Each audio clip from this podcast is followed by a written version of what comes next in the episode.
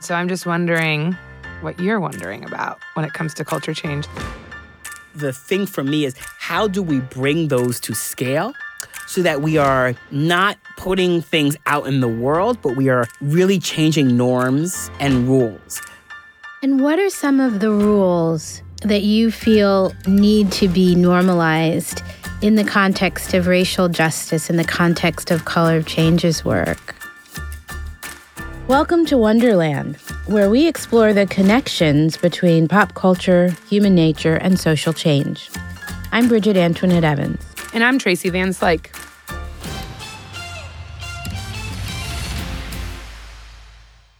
In our last episode, we talked about how fans are growing more and more empowered. In the first part of the episode, Tracy spoke to Nerds of Color co founder Sean Taylor about the power of fandoms to influence Hollywood. Then, in the second part of the episode, we heard from Kenyatta Cheese and Alicia Garza. They dove into what can be possible when social movements and fan communities collide. Love, empowerment, yeah, just getting people together to form community, form family. This is going to be a meaningful space to kind of figure out now. There's great power in the hands of people, and they have a hunger to connect around issues and stories that are meaningful to them.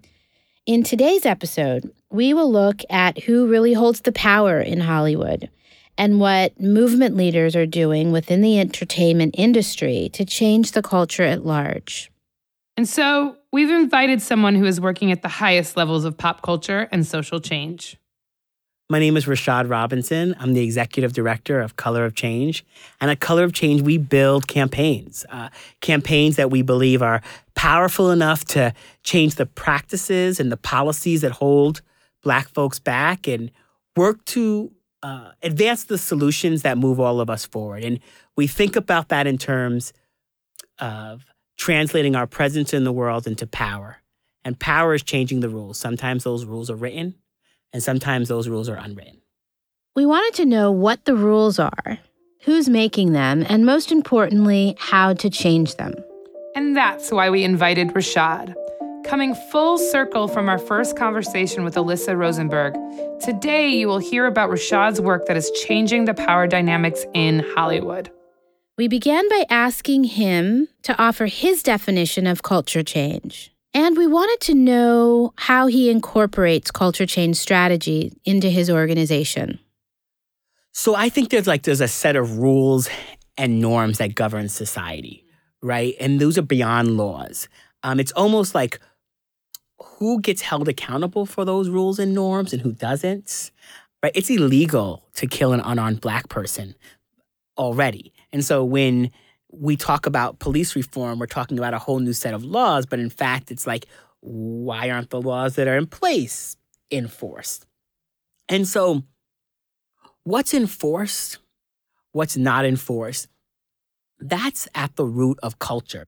It's how human people are treated and how hostile or supportive the world is for folks. And media has a tremendous impact on what people do every day from the decisions that are made in churches and schoolyards and courtrooms, um, but to um, decisions about whether or not a room's going to be rented to you. And I think about really culture and culture change as the sort of way in which you get to live in a society and thrive in a society, and the ways in which that is connected to your identity and who you are. And if you had to point at particular culture change process that has been driven by social movements or social justice organizations, what are some examples of process that you found particularly inspiring or that you've been involved in? Mm-hmm. I think there's a couple. I think the work that the, you know, NAACP led in the 40s mm-hmm. and the 50s in the Sammy Davis Jr. era and really sort of identifying a clear strategy of advancing narratives about black folks in popular culture and the interest of an advocacy organization to sort of see a role in that the work that the organization I used to work for, GLAAD, did GLAAD started in 1985 as a direct response to the coverage of the AIDS epidemic on the front page of the New York Post. Um, horrific, salacious, defamatory, dehumanizing images. But Vito Russo, one of the early architects of the GLAAD strategy, really saw power that images had to connect the stories and humanity of a community that couldn't be in every place at every time.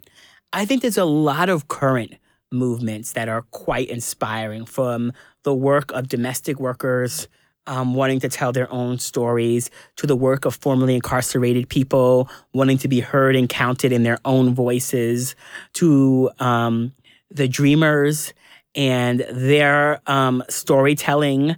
Uh, I think that there are so many different examples of narrative and culture change strategies out there.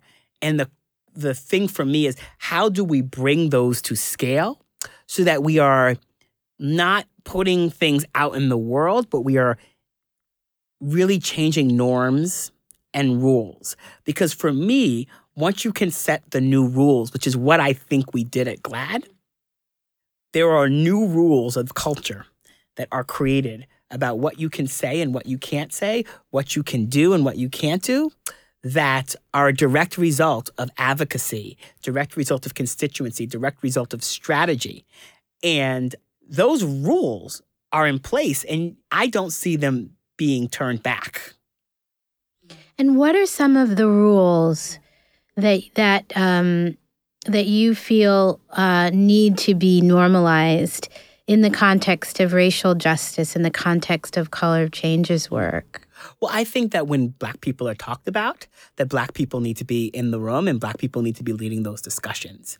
Black communities are talked about as the problem rather than a solution. And so asthma rates come out and we talk about Black mothers instead of the corporations who are polluting. We see the stats around criminal justice and we don't have a conversation around education and poverty and the fact that it's easier to get a gun in certain communities than it is to get a quality education.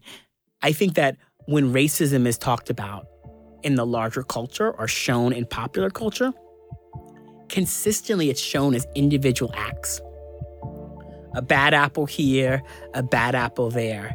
It allows society, a society that was built off of the practice of exterminating indigenous people and enslaving black people and completely ignoring the intersections from a gender perspective of any of those communities.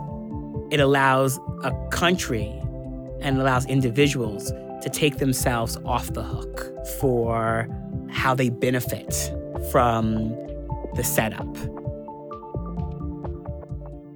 I think some other rules that need to be changed is when criminal justice is shown on TV, we show a system that is oftentimes infallible.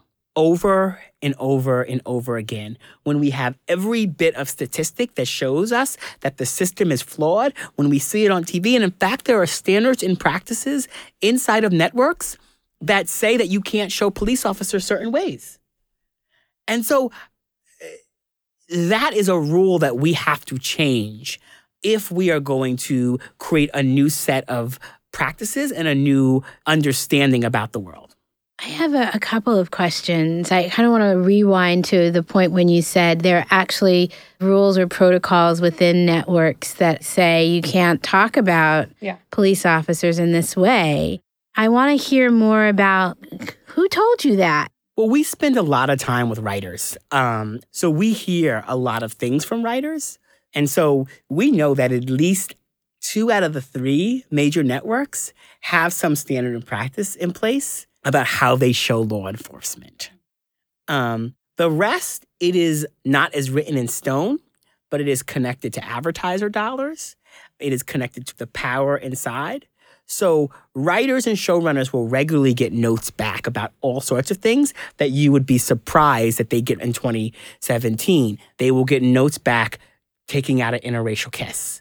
And so this is a sort of regular phenomenon. There are all sorts of ways where they'll change a police officer to a security guard Mm. so that they don't show the cop being the sort of angry one. And so, unless we can create a new incentive structure through making people uncomfortable, then we actually don't get the thing that we want, even if we've convinced people that it's the right thing to do. And I believe that that is that's how rule change happens. But if you don't have a plan for how you're going to take on corporations who are fighting against you and you don't have a strategy for inoculating, then you actually don't have a culture change strategy. You have a bunch of tactics that make you feel good. The fact of the matter is, if a schoolhouse in Connecticut of beautiful white children can get shot up and America is overwhelmingly for gun reform and no piece of legislation passes. This is not just about public opinion. It's not just about getting a good story out there. It's about connecting the narrative with movement building and thinking about that in terms of power. What's really important here, I think what you're laying out is actually a much broader power analysis when it comes to culture change, where it's not just about the narrative or the best storyline you can get next week or so forth, but a, a, much broader analysis that the organizing world will apply to the kinds of campaigns it's trying to run, but doesn't actually apply to Hollywood. When we talked to Alyssa Rosenberg of the Washington Post, she was pretty skeptical about the likelihood of changing the entertainment industry. Here's what she had to say about it. You know, five or six years ago, when it felt like issues of diversity and representation and inclusion were breaking out, I felt really optimistic that things were going to change. And I think Hollywood's ability to absorb those critiques without changing the fundamental structures of the industry is actually pretty capacious. At the end of the day, this is about how the industry is structured.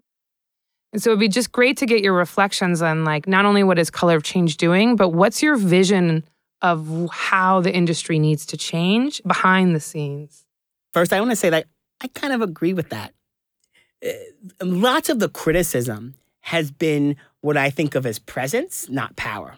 So it's been press releases, statements, but it hasn't been disrupting of the model in any way. I do believe that we can make a lot of change. What I do agree with that Alyssa says is that I think that sometimes there's this magical thinking that liberal Hollywood wants to do the right thing and they just need to be told. What does cultural power look like in this context? I understand about the rules, but in terms of what the different approach might look like in response to these waves of real amplified criticism of industry practices and the, what does power look like versus presence? So i remember at GLAAD like every time there was like a gay story on they would have someone from the ex-gay community on air. I don't know if you all remember this era where they would have debates so they would have either someone from the catholic church or the ex-gay during pride month pride parades are happening. They want to have someone on that's like quote unquote been cured of being gay. And that person sort of does their best attempt to prove that they're not gay and tells their story. And then the sort of gay advocate is expected to sort of defend their humanity up against that. Um, and we would spend time trying to push back against that. And yet the networks felt like for a reason, right? From a power perspective, they had to like present both sides of a story because there are two sides to this story. There are two sides to being gay. And so cultural power looks like ending the practice of there being two sides to being gay. And even on like Fox News, you don't see ex gay people on during Pride. Now they may, we still got fights to move, but the goalpost and the needle and the rules and norms were changed. And when that rule change happens, right, it floats out throughout the larger culture. And most importantly, from my perspective, it creates new possibilities for what we can actually do in terms of pushing the needle further. Because when you raise the floor, I believe you also push up the ceiling.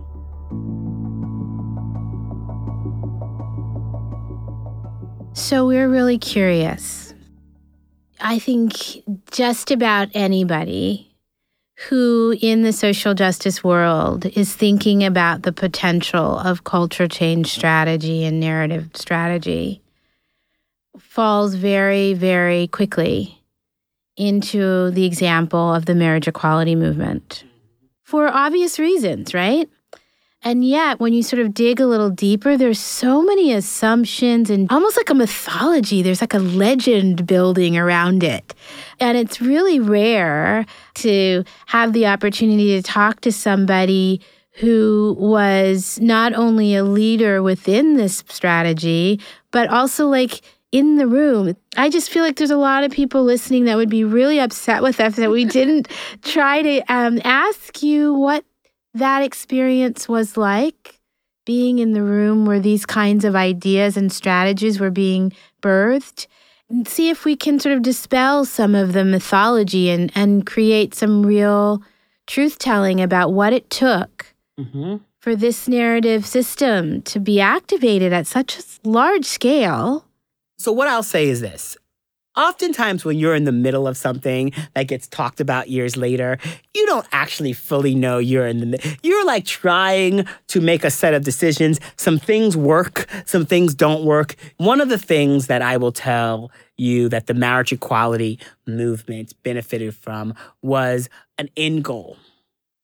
It was not an end homophobia campaign. It was not an end transphobia campaign it was a pass this piece of legislation campaign. And racial justice movements have also done that. Voting rights, the Civil Rights Act. Another thing that's important is that I remember very clearly when we moved away from using 1,138 federal rights that marriage affords and went to love, respect, compassion. And I remember that very clearly because, you know, when straight people get married, they get married because they love each other, because like their family wants them to, because someone got pregnant. There are like a whole host of things why straight people got married. And folks were looking at LGBT folks as wanting something different than they did. And so changing that was very important. The storytelling that we had to change in terms of TV portrayals of LGBT couples was so clear but it was about building power. And one of the things I'm most proud of is during my time at GLAAD, we launched something called the Network Responsibility Index under my leadership. And the Network Responsibility Index was at a time when we had had a bunch of LGBT shows on the air that were mostly like portrayals of white folks in cities. Like Will had never had a boyfriend on uh, Will and Grace, and you know, a fit well to do white lawyer on the Upper West Side is going to have some men. Hey, big news, Will! I've discovered a universe where your eggheadedness is celebrated and your feta cheese thighs are overlooked. it's the gay spelling bee. A gay spelling bee? Can we do that? What happened to the policy of don't ask, don't spell? Like the idea that like he can't find any man, can't ever find a date. It just did not make sense for folks. It was like NBC like Disneyfying this world. And and so we created this report where we graded the networks. And what we did was we looked at both qualitative and quantitative look at all the networks. And we disaggregated the data by race, by where you fell within the LGBT community, um, we also had a metric around disability. And then we did a qualitative assessment in terms of the storylines. You know, was the LGBT person the, the sidekick? Were they like the butt of the joke? Like, how nuanced were the stories? And then we would grade and we would release the report during the television critics upfronts. And we had a whole strategy where we would get um, an LGBT journalist in the room where the network execs are now releasing their new slate of shows to advertisers, to the media, and they are sitting on stage. And then they have to answer a question why they failed the GLAAD report. They are not happy. And so we experienced a moment where the networks were outraged the first year. Like they threatened to pull funding of GLAAD awards. The two networks that did well were happy. The cable networks were outraged that they weren't part of the report. We expanded the reports, got the cable folks involved. We really honed our methodology so that it was very clear and unimpeachable. And then we rolled out the next year, once again at the television critics up front. And we had two networks that like were ready for the question and were talked about the LGBT characters. Fast forward to the next year, and the week before, now networks are calling us in to meetings to have a conversation about their lineup and show us shows. This was the year that ABC behind the scenes and Fox behind the scenes showed us Modern Family and Glee, respectively. But we did a lot of work. I remember when Grey's Anatomy was bringing out Sara Ramirez's character on air, and we brought Latina lesbians who had come out in their 30s into the writer's room to have a conversation with the writers to help them craft a storyline that was more authentic. But like, that was like, clearly a culture change strategy that made LGBT characters the norm, where you got to a point where like a TV show sort of was out of step if like someone wasn't gay. And those were like the strategies that may seem interesting now, but at the time, it was not funded by foundations. It was funded by like individuals who believed in GLAAD's larger long term strategy, who did not believe that change for LGBT people was going to happen on a year to year cycle, who were like giving $5,000 a year to the organization, and who largely funded the flexibility to do this work. Now, those folks were largely white gay men. They wanted to see white gay men portrayed. The pushing that we could do to like diversify was clearly a strategy we had to consistently explain why that's important, why it's this is not charity, but strategic. It was about building power. It was a power play. It was not just getting in and having like friendly gay executives inside of the room. In fact, many of the people who were like not helpful were gay. They were in their position basically and we experience this now in racial justice. They're in their position to sort of like keep the gays in line or keep the blacks in line. And so we regularly ran into folks who were not helpful. There's also was a whole set of ways that the larger community, because of white privilege, was able to access board members, executives in the C-suite, people's cousins and mother's tennis partner, um, the like range of connections that we were able to leverage when we were having a problem with ABC and we wanted to take a full page ad out in Variety, The Hollywood Reporter, and uh, the LA Times. I remember sending the note of like the plan that morning to a couple of members of my board. By one o'clock, I had had $100,000 to do it. Now, the time would have passed by the time you would have gotten the grant to do said thing. A foundation is never going to give you money in advance to decide when you might take out a full page ad. All of that is important. And I do think that oftentimes when people talk about the marriage equality movement or LGBT equality and people experienced it, it can feel like something that was incredibly quick. And I will tell you that GLAAD is still at it. And they better be because we still have not passed an Employment Non Discrimination Act for gay folks and trans folks. There were beautiful marriage ceremonies in Chelsea in the West Village after New York passed marriage equality, and people were still afraid to walk home at night in other parts of the state. So we should fully recognize what was changed in terms of the culture and how that all relates to power, access, and privilege. Marriage equality passed and the fight to like end discrimination, to end a hostile world, it still continues. One of the things we've been talking about through this series is the role of fans to have actual people power within the pop culture movement. Have you guys been thinking of it about how fans can play a role in partnership with community organizations and community organizing and movements you know, we talked about it with Alicia and we talked about it with Sean Taylor from Nerds of Color. And as movement groups, we're just really fascinated about this opportunity to bring together shared passions around the kind of world we want to live in and the kind of stories we love. Mhm.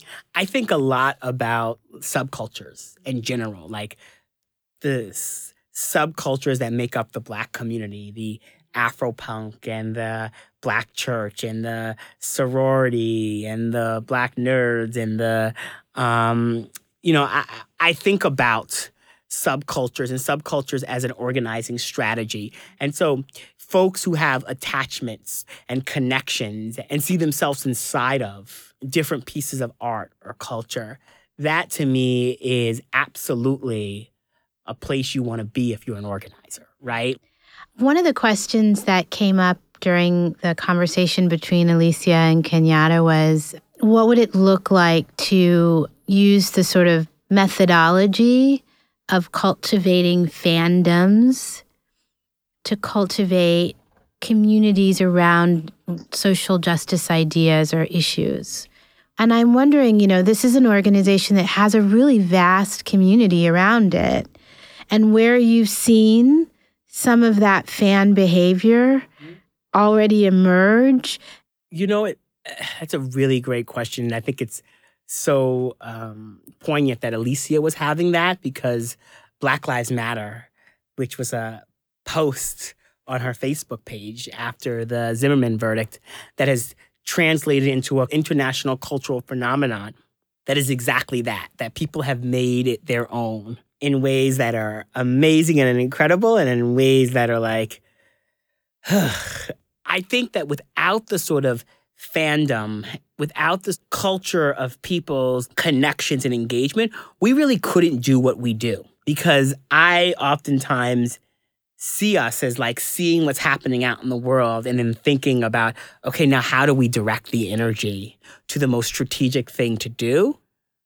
I also sort of sit somewhere between the fandom space and the space of like the old organizations that were like brick and mortar where you had to be a joiner, where what we're trying to do is not try to direct or sit in front of every single march, but figure out how do we help direct the march to the right place. And for like instance, in this moment, right, how do we direct the march to the media outlets, to the corporations, not to Trump, but to those that enable Trump, to the culture that enables it? How do we strategically direct the march that way? That's how you make Black folks, that's how you make progressive ideas, that's how you make women not just present, but powerful. What's your vision, say a decade from now? I think a couple of things that I think are different. I think that we will have really shifted the like nameless, faceless, or the sort of black sidekick without backstory that others black people and foregrounds white stories, white narrative, and white humanity, we will have gotten to a point where we have enough diverse and interesting portrayals where that is no longer the prevailing thing that happens. So that's one thing. I'm hoping over the next 10 years that we can really shift the way that criminal justice storylines are told and criminal justice is portrayed. I do not believe that in 10 years we're going to like be able to like not have the law and order shows around, but I do believe that we can start pushing other type of shows and as a result force those type of shows to have to change. I have a lot of urgency around how do we sort of get the liberal Hollywood who's been so invested in holding up the state through the stories they tell, but is outraged by what's happening in DC to see what they're doing as part of like different sides of the same coin.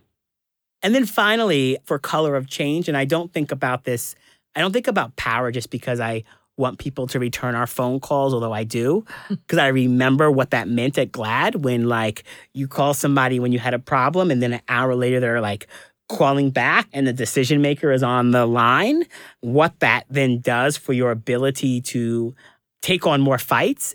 And I use the example of the ADL and I'll use the example of GLAAD. I want to build the type of power that gets us closer to that in a way that is intersectional and in a way that is about humanizing the larger community. So, not in a way of just building power, but in a way of like being able to force decision makers to be nervous.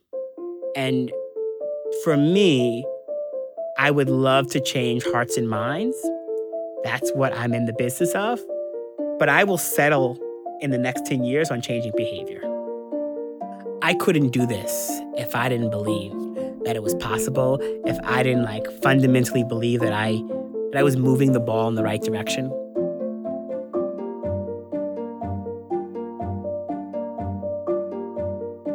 So we really appreciate Rashad offering some much needed perspective as well as insider knowledge of what it takes to impact the power structure in Hollywood. Yeah. Given all that's at stake, given this unprecedented moment in time, and given the power of pop culture, we really needed to hear from someone like Rashad, someone who has had great success in actually changing people's behavior. I think the place where we have to start changing behavior is inside Hollywood.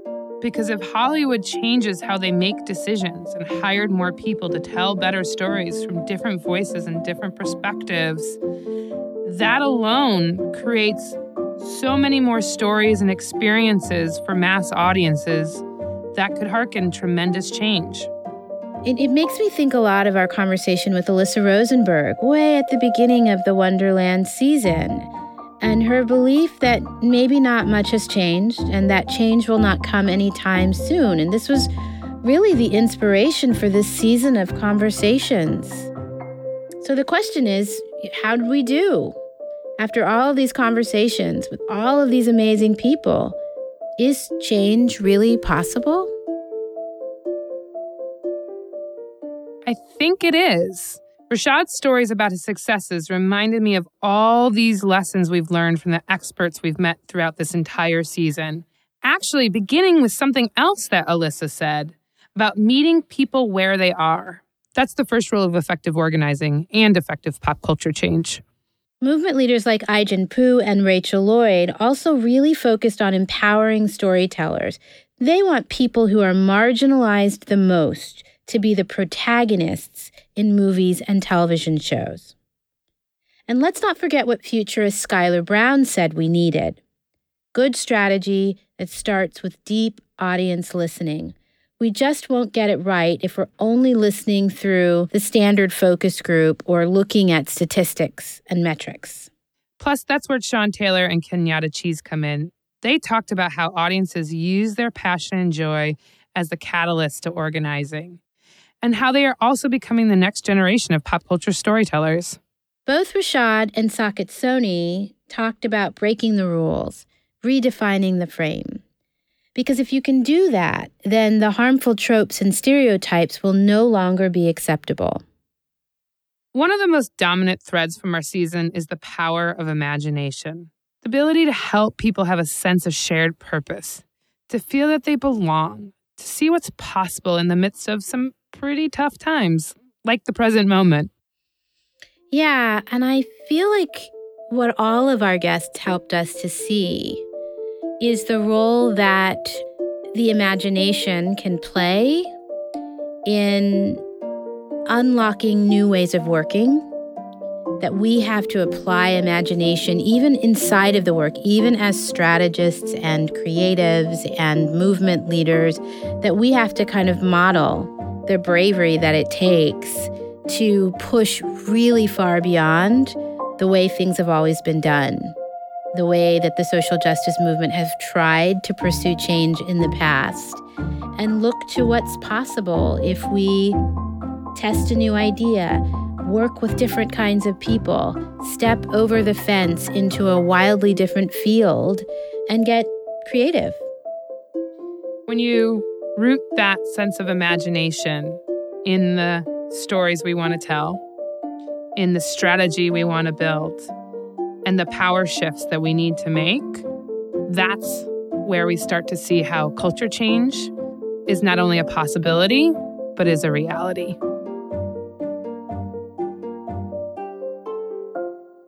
I still have so many questions. Yes, I'm wondering about. Those are for the next season of Wonderland. We really want to thank all of you for joining us. Yes, and stay tuned for more Wonderland. In the meantime, tell us what you wonder about. Record a voice memo and email it to us. Drop us a line on our website or on Facebook, or talk back to us on Twitter. We may be done with this season, but the work is only beginning. Wonderland is made possible with support from the Nathan Cummings Foundation, Unbound Philanthropy, and the Pop Culture Collaborative. Nancy Batali produced the series. Destry Sibley is our editorial producer. Duff Harris is our sound engineer. Kyle Morisak is our audio technician in Chicago. Rigoberto Lara is our research assistant. This episode was recorded at the Awareness Group studios in New York City and at Experimental Sound Studio in Chicago. Special thanks to Kevin Plesner, Alicia Meeks, and Anthony Rivera. Visit our website, thisiswonderland.us, for resources to develop your own culture change strategy. And there are stories and videos of our conversations with Rashad and links to the work mentioned in this episode.